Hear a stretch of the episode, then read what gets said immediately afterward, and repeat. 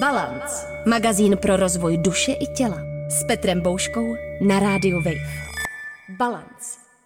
Příjemný poslech podcastu Balanc na Radio Wave vám přeje Petr Bouška. Mým dnešním hostem je Alžběta Candia Muñoz, psychoterapeutka a ředitelka organizace Host. Alžběto, dobrý den. Dobrý den. Hra a hravost v dospělosti. Proč je právě hra a hravost dobrá nebo zdravá v dospělosti? No, ona není jenom v dospělosti, ona je celý život, je dobrá hravost a hra. No, já myslím, že tak jako hra člověka motivuje, rozvíjí, přináší příjemné pocity, takže proto bych řekla, že je důležitá. A je i fajn, pokud se dobře udrží během celého života. Já si to také myslím a ještě bych si dovolil doplnit nebo načetnout takové další možnosti, jestli třeba nesnižuje míru stresu. Snižuje. A taky dělá něco, o čem se často hovoří v psychoterapii, psychologii a i spirituálních směrech, že nás vrací do přítomného okamžiku. Protože když propadneme do hry, tak přestaneme vnímat ten okolní svět, ruminovat, myslet na starosti a jsme prostě jenom v té hře. Krásně. Ano, určitě a v přítomném okamžiku. Ona nám pak trošku víc píná pravou hemisféru, která je víc emocionální, pocitová, ale nejenom přítomný okamžik hra, speciálně třeba v terapii využívaná pro děti, tak ale i vrací do některých vzpomínek, momentů, nevodžitých témat, traumat. A hra má široký záběr. Doufám, že něco z toho širokého záběru dneska probereme. Vy pracujete psychoterapeuticky s dětmi, tam se i hra používá jako psychoterapeutický nástroj, protože předpokládám, že děti nejsou schopny vám verbalizovat nebo popsat svůj emoční stav, nějaké vzpomínky, minulost, že tomu ani nerozumí a nemají ani často ta slova. Přesně tak. Poměrně dlouho děti ne úplně jednoznačně rozumí všem slovům nebo smyslu toho, na co se ptáme, proto se hra používá a zase úměrně věku dětí někdy vyloženě jakoby hra s figurkami nebo s nějakými maňásky a potom postupně jsou ty hry třeba i v terapii trošičku, bych to řekla, složitější, sofistikovanější, ale jak říkáte. Dají se tyto herní techniky použít i v terapii pro dospělé? No, dají, já je používám. Používáte? No, já se hrozně ráda hraju. Takže ano, používám takovou metodou, kterou já hrozně ráda používám, tak je send play. Úžasná. Taky jsem zažil. Kde vlastně s dospělými, tam už je to hra, že si to postavíme z figurek, vlastně to, co ten klient prožívá, nebo nějakou složitou situaci, která je pro něho nějak hůř řešitelná, nebo by se na ní potřeboval podívat z trošku jiného úhlu pohledu a zase, když si vybere ty figurky, něco znamená, je různě velká nebo malá, jsou od sebe daleko, blízko, jo, většinou si stavíme nějak ty vztahy naše. A do toho je ten písek. A do toho je ten písek a pískoviště. Jo, takže se dají z toho tvořit krajiny a správně by to pískoviště mělo být modrý, aby se dal odhrabat ten písek, aby se mohla tvořit voda a pak to kolem je nebe. Takže i takhle se dá pracovat s fantazií. A opravdu jde to, jak jste říkal, trošku přepnout víc do toho emocionálního prožívání a to se daří právě tak, že vypneme slova, vypneme tu strukturu, kterou máme v hlavě a ponoříme se do toho příběhu. Jak na to klientky a klienti reagují? Já si říkám, že představit, že někoho to zaskočí nebo že se mu do toho nebude chtít, že já jsem přišel na psychoterapii, tady mám tu představu o té psychoanalýze, jak budu ležet na pohovce a teď vy tam vytáhnete bedničku s modrým pískem a figurkami. Většinou se to nedělá úplně na první dobrou, že nějak se známe, nějak pracujeme a tím, že vlastně klienti přichází, i to u mě vidí, tak já tam mám takovou obrovskou polici se strašně moc figurkama, tak většinou je to zajímá, já jsem taky taková prostě mě tyhle ty věci baví, takže tam mám i sběratelský různý kolekce, mám třeba replayovou s tou holou hlavou. Vetřelce máte taky? No, mám vetřelce, mám dva, to děti milo, oni nevědí už přesně, co to je, ale vypadá to strašně, strašidelně, takže vždycky říkám, ten hraje často. No a pak tam mám různý takovýhle figurky, takže se většinou zastaví a dívají se na to, tak říkám, no tohle možná uvidíme, třeba si taky někdy něco zahrajeme a tak většinou na to trošku připravuju. Já jakkoliv bych se nechtěl v této epizodě primárně věnovat dětem, tak přece jenom ještě mě napadla jedna otázka, jestli když děti třeba změní způsob, jakým si hrají, nebo když si nechtějí hrát, nebo když se tam objeví, řekněme, nějaké temnější nebo agresivnější, chtěl jsem říct až násilné motivy, jestli to může být příznakem nějakého problému a nějaká taková kontrolka pro rodiče, že by se tomu měli věnovat, nebo naopak, jestli nevyvolávám zbytečnou paniku. Takhle vždycky nějaká náhlá změna může signalizovat, že se něco děje.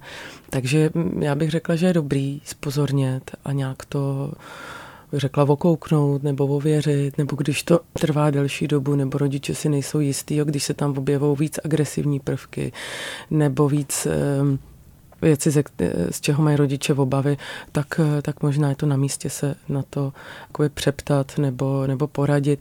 Jinak samozřejmě některý takový ty jako v oblasti, jako je smrt nebo násilí, tak je i běžný jako vývojově si hrát nebo odžívat, takže to nemusí být nutně spojený s nějakým problémem. Takže když děti pohřbívají hračky, tak to nemusí hned znamenat problém. No, to je a je to i vývojově jakoby dobře, jo, že mají prostor tyhle ty věci si odžívat, protože ta osobnost dítěte taky dozrává, ale jak říkám, když je to nějaká náhlá změna nebo něco se stalo a najednou se dítě začne nějakým způsobem projevovat trošku jinak a to znamená nejenom agresivně, ale že se i stáhne, jo, že je najednou moc hodný, jo, tichý, jo, takový, tak i tohle je dobrý nějak jako okouknout, jestli náhodou se něco neděje víc.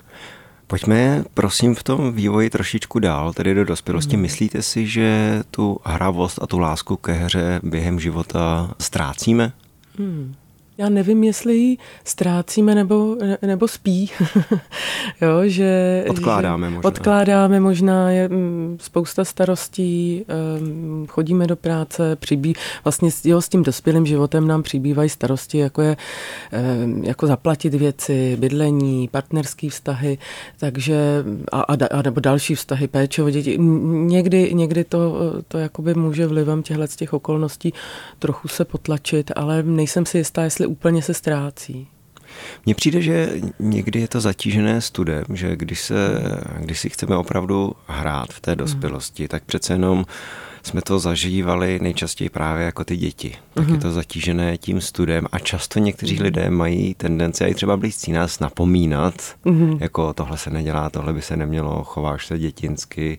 Co si o to myslíte? Proč to je? Tohle je zajímavá otázka. Proč to je? No, možná taková představa, že když už je člověk dospělý, už by se měl chovat dospěle. A některé věci do dospělosti nepatří. Já myslím, že postupně se teďka od toho tak jako trochu víc odklání, že více čte, víc bych řekla ta psychologie, psychoterapie, taková, jo, v tomhle tom populární a lidi si o tom hodně čtou nebo poslouchají podcasty třeba. Ale a hodně je to ale daný i výchovou. A to nejenom, že se to ztrácí v dospělosti, ale někdy i v období dětství, když si dítě hraje nebo něco dělá a pro rodiče je to obtěžující, tak můžou dítě okřiknout, prosím tě, na tohle jsi stará, tohle už nedělej, na to, jo, no, už jsi velký kluk, jo, hraj si potichu. Takže tohleto je takovej trochu stavební kámen, jo, pro stud, pro vytváření studu v člověku, takže když já zklamu rodiče, tak už se potom k tomu nechci moc vracet, abych ho nesklamal znova. Takže tohle nemusí vycházet jenom z dospělosti, ale může se tohle odtvořit i v dětství. Mně by přišlo zajímavé udělat si takovou vnitřní sebereflexi, jaké třeba mám koníčky, jakou míru hraje hra v mém životě a jak jsem to měl jako dítě. Jestli tam není něco, co mi třeba nechybí, co se chce dosytit, posílit a jak bych chtěl rozvinout tu hru a hravost i v dospělosti. Jo, myslíte, jestli je to dobrý téma do terapie? Téma do terapie. Ale jakýkoliv téma je dobrý do terapie. Na to vám nemůžu odpovědět jinak. Pokud jo, je to pro vás nějakým způsobem důležitý se v tom vyznat, nebo pro nějaký váš kontext současného života, třeba v partnerském vztahu, nebo se pak člověk stává rodičem, to je takový specifický období, že člověk hodně přemýšlí o sobě a taky děti tak, jak rostou, jak se tak nám taky otevírají některé věci. Přesně na to jsem se chtěla zeptat. Jestli ta hra se nevrací právě po narození těch dětí. Jako může. Ne, jako hodně rodičů je hodně citlivých k dětem, ne všichni rodiče, proto taky jste zmiňoval organizaci Host, tam my jakoby pracujeme s rodinama, kde nejsou všichni rodiče úplně citliví k dětem, ale je to. Když vidím dítě, jak se hraje, jak něco říká, jak se proje, tak mi to může vzpomínat nějaký vzpomínky. Ono tělo má paměť, takže tělo si pamatuje nejenom teda, bych to řekla, mozkem nebo vědomně, ale hodně i tělově, takže to v nás může vyvolávat nějaký pocity a člověk jako může přemýšlet o tom, jestli tohle znám, jestli takhle vlastně si se mnou rodiče hráli, jaký to bylo a jestli to takhle jako chci, tak jak jsem to měl já pro svý děti. A tak je to takový období. Hra a hravost je také velmi spojená s kreativitou a připadá mi, že někdy, když pozorujete ty děti, jakým způsobem si hrají, jak nemají ty jasné šablony, tu strukturu, ale co jsou schopny vymyslet, tak i to je mnohdy inspirující i pro dospělé. Jo, tohle to je jako děti, jako to je hrozně krásný pozorovat děti, když si hrajou. Krásný a i pro mě jako terapeuta samozřejmě zajímavý a člověk se hodně věcí dozví. Je to i pro děti hodně tak jako vývojově, postupně, jak se dítě vyvíjí, jak mozek dozrává, tak dítě si trénuje svoje dovednosti, schopnosti, rozvíjí komunikační dovednosti. A to jsou samozřejmě ty veselý momenty, jak když přehrává ty situace z rodiny a tak, jak to ty rodiče říkají, tak oni si to pak taky říkají, tohle nedělej, že ti za to plácnu, nebo něco. Já to slyším pak v terapii. Barbinka si nemůže hrát s dinosaurem. Ale my jako to neplácáme, děti, jsem říkala, to je úplně v pořádku. Takže je to takový jako milý moc pozorovat děti. Vy jste zmínila už hru a partnerské vztahy. A mě napadlo, že to může být takové příjemné pojivo, něco, co lidi spojuje a něco, co může být pro každý vztah a vlastně nejenom partnerský unikátní, že se svojí partnerkou nebo partnerem člověk blbne nebo má nějaký určitý typ her unikátní, který potom ten vztah posiluje. Ano, setkávám se často s tím i v terapii, že to vlastně ta hra nebo dělat věci dohromady spolu, tak jsou hodně důležitý. Teďka je i, tak jsou samozřejmě hodně ty všechny, jak to řekla, online hry, ale je poměrně populární i deskovky a jako turnaje a pak jsou, jako, asi to jde i s věkem, teda samozřejmě pak, když nám přibydou starosti, tak možná nemáme tolik času na takovou hravost, ale že se někam jde i s partou a něco společně zažívají. Tohle je velmi posilující pro vztah. Dělat něco společně, zažít se ještě v jiných situacích, nejenom v těch situacích běžného života, kdy něco musíme a jsou takový ty provozní věci, které je potřeba řešit, ale i něco pěkného, nejenom dovolená u moře, ale...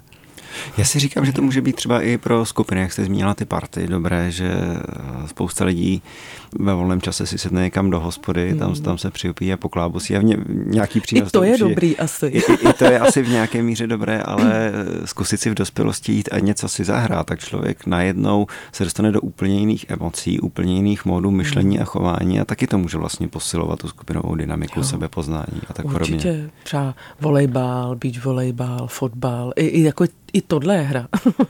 Jo, takže jo, to je, myslím, pěkný. Myslíte si, že hra a třeba i humor, který do toho teď přivedu, nám může pomoct v řešení problémů nebo v konfliktních situacích? Mm. Určitě může, jo. Samozřejmě, když to není úplně jako, jak to říká, nějaký nevhodný humor v hodně závažné situaci, kde to může být zraňující pro toho člověka, tak pak humor přináší uvolnění, jo, trošku, jo, člověk si oddechne, jo, přepne malinko a pak, když se vrací zpátky jakoby do toho tématu, tak už jo, to může vidět trochu jinak s nějakým uvolněním, takže určitě může. A je to i, myslím, že se humor takhle používá často, protože je spousta vtipů na poměrně jako těžké situace, ze kterých máme v životě strach. Teď mě zrovna jako nevěra, tchýně, smrt, jo, hodně, takže ano, humor je velmi důležitý. A to mě k tomu napadlo, vy jste to vlastně naťukla, jestli nějaká ta přehnaná míra hravosti, žoviálnosti nebo humoru, jestli to nemůže být nějaká obrana nebo útěk před něčím skutečným v životě, že vidíte ty lidi, kteří si neustále dělají ze všeho srandu a vlastně člověk nikdy neslyšel mluvit o nějakých jako hlubších emocích, o strachu, o nějaké vážnosti, jestli se za to nemůžeme taky nikdy schovávat. Jo, určitě můžeme, s tím se setkávám v terapii často, že to chviličku tak jako trvá někdy dostat se k tomu, co člověka opravdu trápí. Můžou to být takový, jak my říkáme, obrany, jo, že jakoby nepustit si to smutný k sobě, protože možná toho smutného mám tolik, že to už je pro mě zahlcující, proto ta forma toho humoru nebo té legrace nebo nějaké lehkosti je pro mě nějak přijatelnější. Vy, jestli to mohu prozradit, tak máte vlastně osobní vazby na zahraničí. Setkala jste se s jinými kulturními kontexty. Vnímáte nějakou zásadní kulturní odlišnost ve vztahu k hravosti a k projevům, třeba ke křiku a tak u nás a v jiných kulturách? Myslíte Mexiko? Já jsem neviděl, jestli to budete chtít říct. Ano, myslím Mexiko. Ne, jo, ano. No, mám, ale zase netroufla bych se opravdu nějak to paušalizovat, protože zase tak velkou zkušenost, nějakou třeba větší sociologickou nemám. Ale v kontextu, když jsem zmínila to Mexiko, protože můj muž je z Mexika, máme tam velkou rodinu a hodně dětí. Můj muž je z 8 dětí, jeho maminka z 16, takže ta rodina je opravdu veliká, takže tam se s dětma počítá pořád. Děti jsou přítomný úplně všude, neustále, různýho věku a úplně se neodkládají nikde. Takže i na tu míru hluku, ale nejenom od dětí, ale od dospělých. Jo, je tam trošičku jiná tolerance, jiná, jo, hluku, myslím hudbu. Mě můj muž teda. Co v čemu říkáš hluk? No a ta hravost, tam už, to už bych si úplně třeba zrovna v kontextu Mexika úplně netroufla říct, jak je to s hravostí, protože tam ta starost o to živobytí, o to se uživit tolik, jo, když má někdo, samozřejmě nemají všichni tolik dětí, jak je velká rodina mýho muže, ale takže tam to úplně nemusí ta hravost být tak, jo, v takové míře jako u nás. Tam je běžný, že se starají starší sourozenci. Jo, že ty tak jako přebírají trošku roli rodičů, takže se to tam udržuje, ale moje zkušenost je, jo, když něco vymýšlíme pro děti nebo děláme nějaký soutěže, tak se skoro všichni se zúčastní i dospělí, takže říkám, ale netroufla bych si říct, jestli je to... Tak je to vaše dílčí osobní zkušenost. Jakým zdravým způsobem podle vás patří hra a hravost do práce? Já mám ráda hravost v práci i v hostu s kolegyněmi. To tak jako udržuje to jako pozornost, motivaci. My hostů, ale i já třeba v soukromé praxi se nesetkáváme s lehkými tématy. Jo? Většinou se setkáváme s nějakou velkou tíží, takže ten humor a nějaká hravost je příjemná. Jo? Jak vy jste vlastně říkal, nebo jste se ptal, jo, uvolňuje to, tak jako jo, člověk se může trošku nadechnout. Takže já si myslím, že to je fajn, když je možný a je prostor. Do jaké míry si myslíte, že je zdravé, nebo jak poznat, už jste zmínila ty počítačové hry, nebo ten digitální svět, který je velmi bohatý, velmi pestrý, velmi hravý, i může spojovat, že jo? Ty hry můžou být multiplayerové, ale jak poznat tu míru, kdy je toho moc a otrhuje nás to od reálného života a kdy nám to nějakým způsobem prospívá. A vy, protože pracujete s dětmi, tak já typu, že spousta z nich jsou přilepené k tabletům, telefonům, notebookům a tak podobně.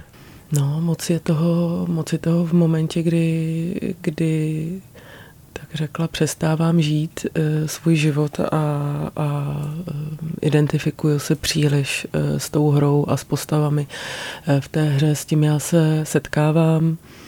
Tam je dobrý možná jako rodič, jestli se bavíme o dítěti, nějak to víc sledovat, možná trochu zasáhnout, zkusit nabídnout dítěti ještě trošku něco jiného, co by pro něho mohlo být zajímavý.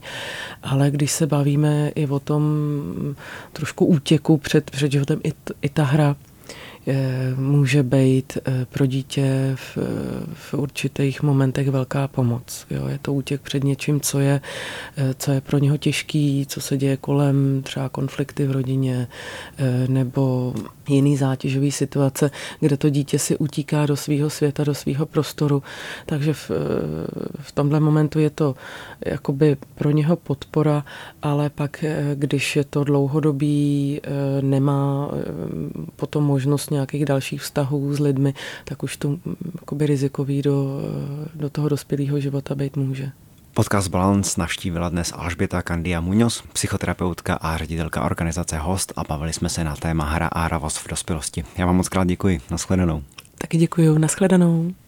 Balanc. Překonejte limity vlastní hlavy. Balanc. Přihlaste se k odběru podcastu na wave.cz/podcasty a poslouchejte Balanc kdykoliv a kdekoliv. I offline.